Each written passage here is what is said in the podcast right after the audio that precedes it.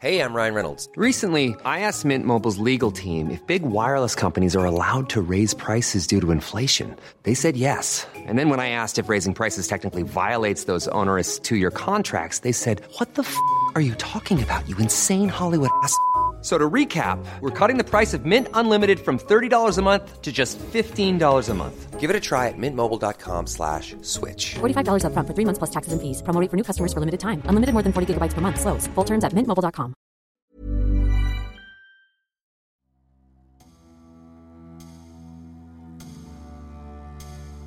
À Salt Lake City, en 2002, Stephen Bradbury est entré dans la légende olympique par le biais d'un sacre pour le moins improbable en short track.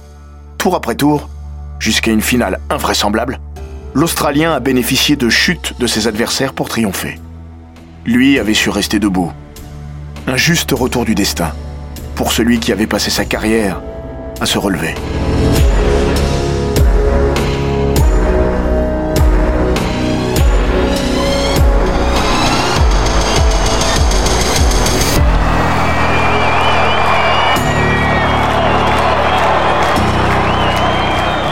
Bienvenue dans les grands récits d'Eurosport.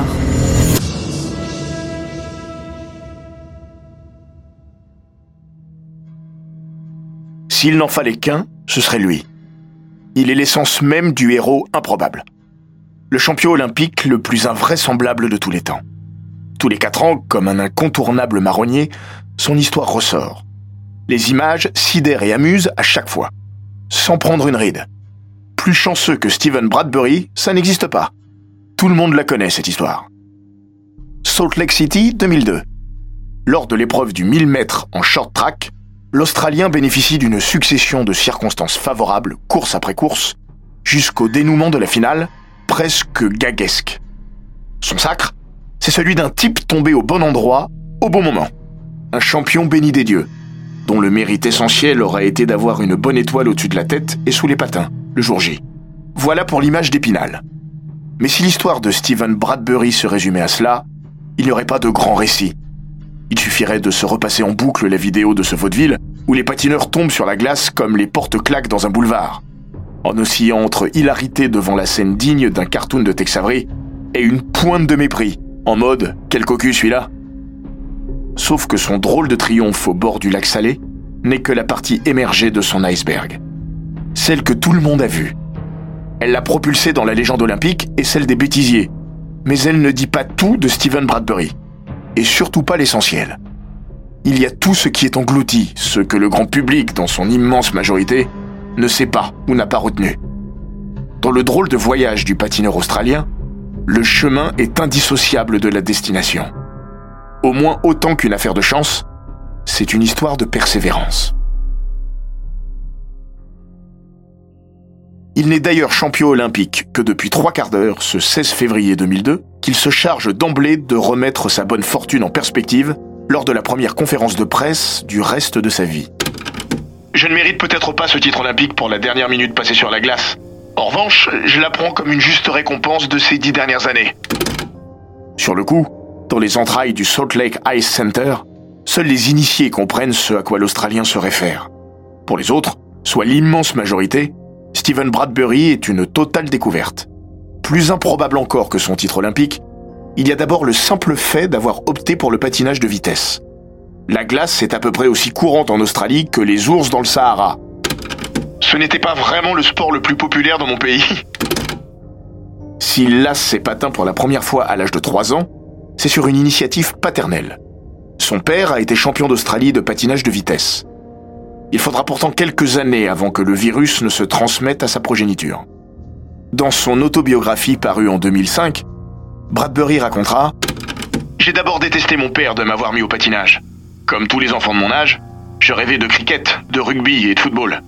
Puis à l'âge de 10 ans, j'ai commencé à m'y mettre vraiment. Un choix en toute connaissance de cause. Celui de la solitude. Ni reconnaissance, ni finance. Anonymat et galère sont les deux compagnes du patineur australien. Peu importe qu'il opte pour la piste longue ou le short track, comme le jeune Steven. Le simple fait de trouver un endroit où s'entraîner s'avère digne d'une épreuve de Colanta. Au début des années 80, il n'y a qu'une patinoire disponible à Brisbane.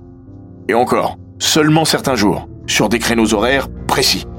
Malgré la complexité de la situation, une fois assumé ce drôle de destin, Bradbury va pourtant attraper le virus de la glisse. À l'adolescence, il n'envisage plus son existence à travers un autre prisme. Très vite, il grimpe dans la hiérarchie nationale dans ses catégories d'âge, quoique cette ascension soit à relativiser compte tenu de la maigreur des effectifs. Comme il le dit lui-même, lors de son premier titre de champion d'Australie de short track chez les moins de 13 ans, le dernier avait fini avec la médaille de bronze. il n'empêche, Steven Bradbury s'entraîne comme un dingue et, à seulement 17 ans, intègre l'équipe nationale. Timing idéal pour disputer les championnats du monde 1991, organisés à Sydney. Avec sa mèche rebelle et sa bouille encore enfantine, Bradbury n'est pas encore le taulier de l'équipe. Il est remplaçant. Mais il prend part à cette première page d'histoire. Lors du relais 5000 mètres, les Australiens décrochent le titre. La toute première médaille mondiale du pays dans un sport d'hiver, quel qu'il soit, aux côtés de Kieran Hansen, Andrew Murta, Richard Nizielski et John K. Steven connaît ainsi son premier grand frisson international. L'exploit est colossal, tant l'équipe est jeune et inexpérimentée. Murta, l'aîné du groupe, n'a pas encore 25 ans. Surtout, ses cinq membres ne s'entraînent tous ensemble que 4 ou 5 fois dans l'année. Bradbury et Nizielski sont basés à Brisbane. Murta et Hansen à Sydney et K à Adelaide. Dans un pays aux distances aussi extrêmes, réunir tout ce petit monde relève du défi presque insurmontable au vu de leur absence de moyens. Un an plus tard, Stephen Bradbury découvre les Jeux Olympiques à Albertville. Il a 18 ans et son temps de glace reste limité. L'Australie ne récolte pas de médailles, mais ce premier contact avec l'Olympe a pour le natif de Camden un fort goût de reviens-y. Ça tombe bien, il n'aura que 24 mois à attendre pour retourner sur l'Olympe. L'instauration de l'alternance temporelle entre jeux d'hiver et d'été provoque un enchaînement inédit entre Albertville et Lillehammer dès 1994. S'il est encore tout jeune, Bradbury a toutefois changé de dimension en deux ans. Il est devenu un des meilleurs spécialistes mondiaux. En Norvège, il n'est plus question de découverte, mais d'ambition. Surtout sur le 1000 mètres, sa spécialité, dont il est un des grands favoris. C'est cette épreuve qui ouvre le programme à Lillehammer. Le 22 février 1994, l'Australien s'aligne dans la sixième série. Les deux premiers se hissent en quart de finale. Une simple formalité a priori. Sauf qu'en short track, les formalités, ça n'existe pas. Bradbury est accroché illégalement par le Belge Gert Blanchard. Ce dernier est logiquement disqualifié, mais pour Bradbury, le mal est fait. Son rêve olympique vient de se fracasser sur la rambarde de Lillehammer. J'étais le favori, et en quelques secondes, je me suis retrouvé là, le cul sur la glace. Un peu comme un idiot en cherchant à comprendre ce qui venait de m'arriver. Sorti ensuite en demi-finale du 500 mètres, il échoue donc à atteindre son objectif. Ramener au moins une médaille en individuel. Mais ces Jeux de 1994 vont tout de même lui offrir un vrai grand moment de bonheur. Lors du relais, la team aussi, avec le même groupe qu'à Sydney en 1991, se qualifie pour la finale, au cours de laquelle la chute précoce des Canadiens assure d'ores et déjà une médaille aux trois autres équipes, à condition de rester debout les Australiens jouent la sécurité, et Nizielski, le dernier relayeur, n'en rajoute pas dans sa lutte avec le concurrent américain pour la médaille d'argent. Bradbury dira à propos de cette course Ce n'était pas notre meilleure course, et d'une certaine manière, c'était presque décevant de n'avoir que le bronze. Mais c'était tout de même un accomplissement incroyable. Le bronze suffit pourtant amplement à leur bonheur, et pour cause, dans toute l'histoire des Jeux olympiques d'hiver, jamais l'Australie n'avait remporté la moindre médaille. C'est même une première pour une nation de l'hémisphère sud.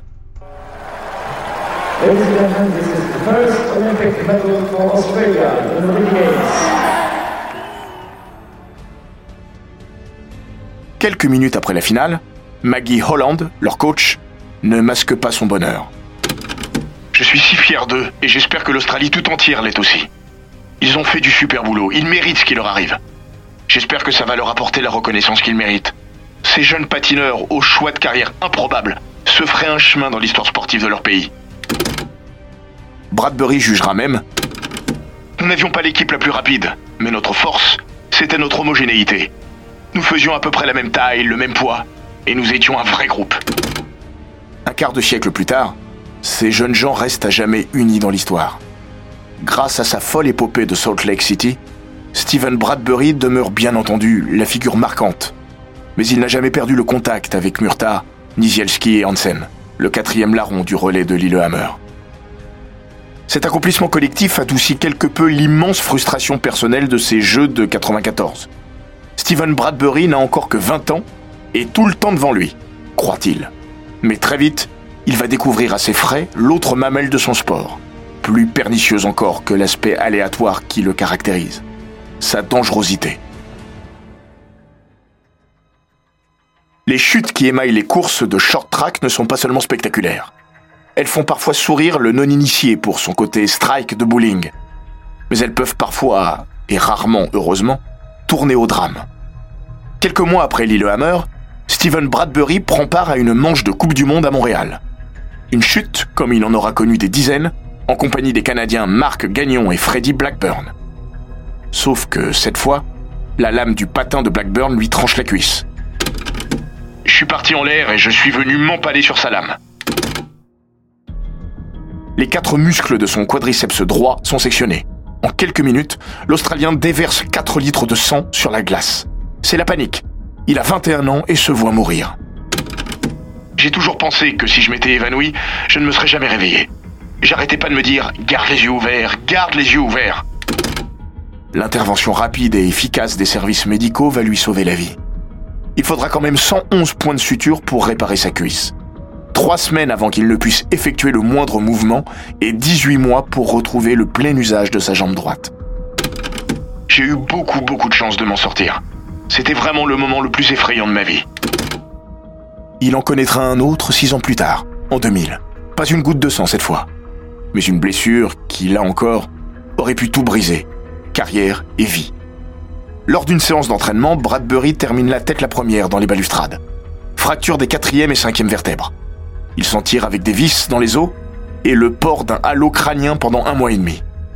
Mais il a encore frôlé la catastrophe. Et les médecins lui déconseillent d'ailleurs fortement de reprendre la compétition.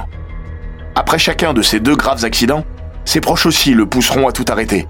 Mais le patineur de Brisbane repartira au charbon. Parce que la vitesse et la course sont deux drogues puissantes et qu'il n'existe aucun sevrage pour ça.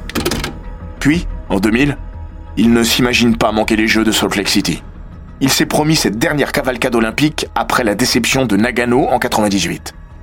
Au Japon, alors qu'il avait fourni tant d'efforts pour revenir au premier plan, deux chutes en individuel et une élimination aux portes de la finale en relais ont ruiné son bilan et celui de l'Australie. Alors, malgré les déboires et les désillusions, malgré le sang et les larmes, il repart. Une dernière fois. Mais ce sera la meilleure décision de sa vie. Lorsqu'il arrive dans l'Utah au mois de février 2002, Stephen Bradbury a 28 ans. Ce sont ses quatrièmes Jeux olympiques. Les derniers, il le sait. Il ne compte plus parmi les patineurs les plus rapides du short track. Pour réussir là où il a toujours échoué, ses qualités propres ne suffiront plus. Heureusement, il va bénéficier d'un retour de fortune peu commun par son ampleur. Le sacre olympique de Bradbury, c'est un miracle en trois actes. Un concentré de surréalisme. Qualifié sans souci pour les quarts de finale du 1000 mètres, il aurait pu, il aurait dû s'arrêter là. Face à lui, l'Américain Apollo Anton Hono et le Canadien Marc Gagnon, deux des immenses favoris dans la course à l'or. Sachant que seuls les deux premiers accèdent aux demi-finales, l'Australien avance sur la pointe des pieds. Sans surprise, il termine troisième, derrière Ono et Gagnon. Mais ce dernier est disqualifié pour obstruction. C'est l'acte 1 du miracle de Salt Lake les deux suivants seront plus invraisemblables encore.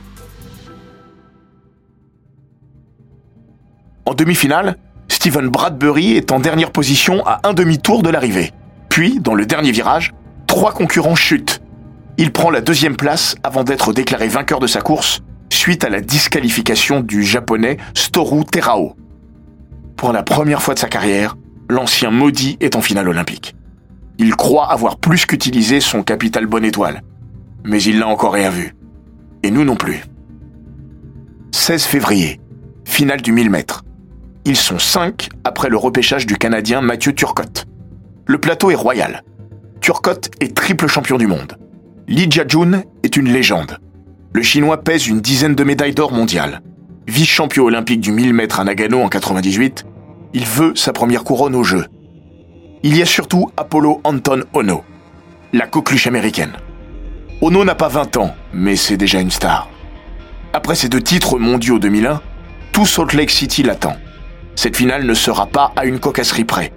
Ono est équipé de patins fournis par Bradbury, lequel a ouvert au pays une petite entreprise de fabrication de matériel. Sûr de la victoire d'Ono, l'Australien va le voir avant le départ. Quand tu seras champion olympique tout à l'heure, oublie pas de parler de mes patins, hein Le dernier larron se nomme Han Yun-so. Ono est un vétéran. Le Sud-Coréen a 16 ans. Il n'est pas encore un mythe, mais le deviendra. Vous le connaissez peut-être sous un autre nom. Victor Han, celui qui l'utilisera une fois naturalisé russe. Aujourd'hui, Han est le patineur le plus titré de l'histoire du short track avec ses six médailles d'or aux Jeux. Il est le seul à s'être imposé dans les trois épreuves individuelles aux Jeux olympiques. Entre les légendes établies et celles à venir, cette finale du 1000 mètres va devenir en moins de 90 secondes une des pages les plus fameuses de l'histoire des Jeux d'hiver.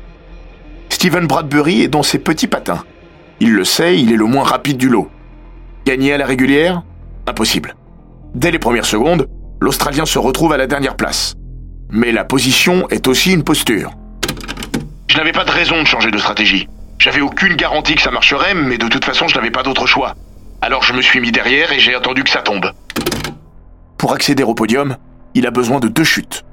Trois pour l'argent, quatre pour l'or. Le strike. Et comme souvent en short track, tout s'emballe dans le dernier tour. Une dizaine de secondes. Il n'en faudra pas plus de quatre pour propulser Steven Bradbury, d'un certain anonymat, à une renommée planétaire. À la lutte avec Ono, Lee est le premier à chuter. Han, déséquilibré, traverse la piste et comme dans un jeu de quilles, entraîne Ono et Turcotte avec lui. Quatre hommes à terre. Et The Last Man Standing, le dernier homme debout, comme il intitulera son autobiographie. Ono, here's the. One lap for. He's reaching back for one more gear. Trying to hold up Lee. They bump. They bump. Stevens around. A total wipeout. And Bradbury wins. Stephen Bradbury of Australia across the line. Steven Bradbury, même pas au sprint, est le premier à couper la ligne d'arrivée. Ono et Turcotte le suivent de près, mais eux sont encore au sol. Cette scène ne ressemble pas à grand-chose, mais elle va se figer en même temps que son principal protagoniste dans la grande histoire olympique. Derrière la drôlerie, la bizarrerie, pointe surtout la polémique. Elle touche encore un sport de glace. Cinq jours plus tôt, en patinage artistique, un scandale a éclaté lors de l'épreuve des couples, impliquant la juge française Marie-Reine Legougne, accusée d'avoir voté en faveur des Russes, au détriment du couple canadien, dans le cadre d'un accord aux atours brumeux. La finale du 1000 mètres en short track n'échappera pas non plus aux soupçons. Et pour cause, Jim Hewish, le juge principal, celui qui doit décider ou non si la finale doit être recourue, est australien. Il choisit d'entériner le résultat, et de fait, le sacre de Stephen Bradbury. L'improbable héros déclarera Je ne sais pas s'il y avait une raison valable de faire repartir cette finale. Mais quand j'ai vu les juges discuter, je pensais que ça allait être le cas. Ancien patineur de l'équipe américaine, Eric Flame clame son incompréhension. Han a provoqué la chute. Il est responsable. Mais il n'est pas disqualifié. Les patineurs qui sont tombés à cause de lui n'avaient plus aucune chance de gagner. D'un point de vue sportif, ça me semble pas très juste. La seule solution, c'était de recourir et de redonner une chance à Ono de remporter l'or. À l'annonce de l'officialisation du podium, le public de Salt Lake City est furieux. Hué dans les travées. Apollo Anton Ono, le chouchou de la foule, doit se contenter de l'argent après ce dénouement rocambolesque.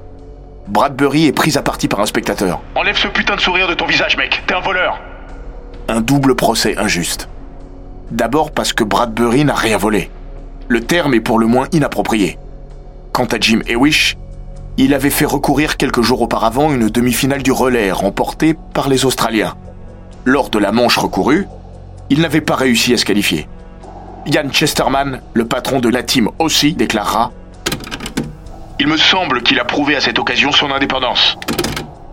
Après ces quelques minutes d'incertitude, Bradbury devient donc officiellement le premier champion olympique de l'hémisphère sud aux Jeux d'hiver, ajoutant un fond historique à la forme quasi comique de son sacre.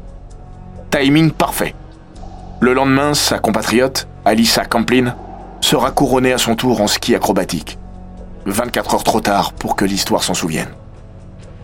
Inconnu une heure plus tôt, Stephen Bradbury devient instantanément le personnage central du grand Barnum olympique. Le champion olympique le plus chanceux de ces 106 dernières années. clame NBC. Aussitôt titré, aussitôt sommé de s'expliquer, comme si le patineur de Brisbane avait mal agi. Ça fait 17 ans qu'il doit se justifier d'avoir gagné de cette manière. L'Australien admet aujourd'hui C'est sans doute vrai, je ne le nie pas. Je suis probablement le champion olympique le plus chanceux de tous les temps. Mais c'est aussi la victoire de la persévérance. Après mes déboires à Lillehammer où j'ai joué de malchance, après mes graves blessures, j'aurais pu tout arrêter, renoncer. J'ai décidé de me battre. Je me suis mis en position d'avoir cette chance qui m'avait si souvent abandonné. Le destin a fait le reste. Mais j'ai tout fait pour le provoquer.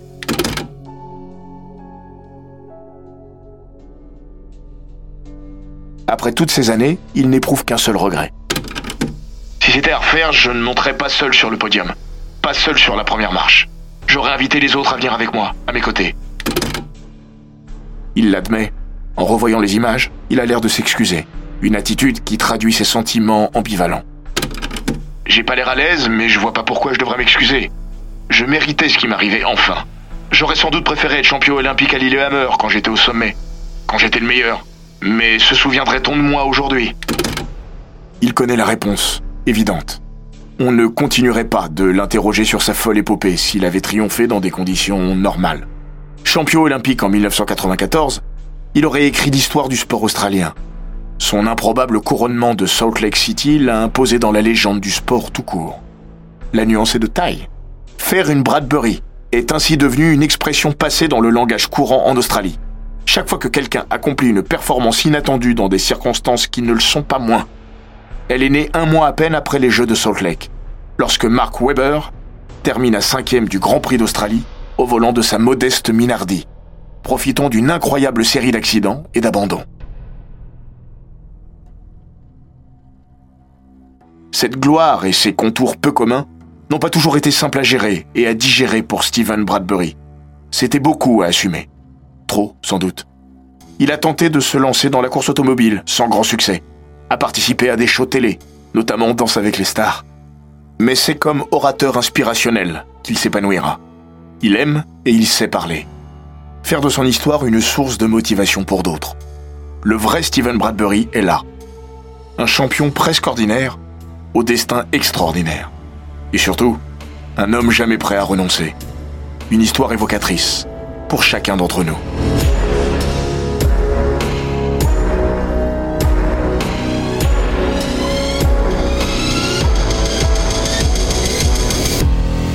Cet épisode des grands récits d'Eurosport a été écrit par Laurent Vergne.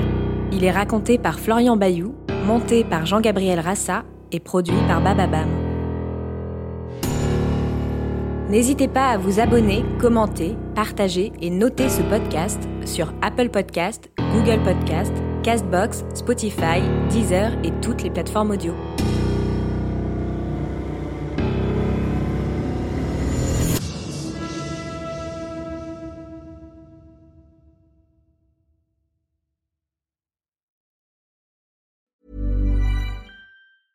Even when we're on a budget, we still deserve nice things. Quince is a place to scoop up stunning high-end goods for 50 to 80% less than similar brands. They have buttery soft cashmere sweaters starting at $50, luxurious Italian leather bags, and so much more. Plus, Quince only works with factories that use safe, ethical, and responsible manufacturing. Get the high-end goods you'll love without the high price tag with Quince. Go to quince.com slash style for free shipping and 365-day returns.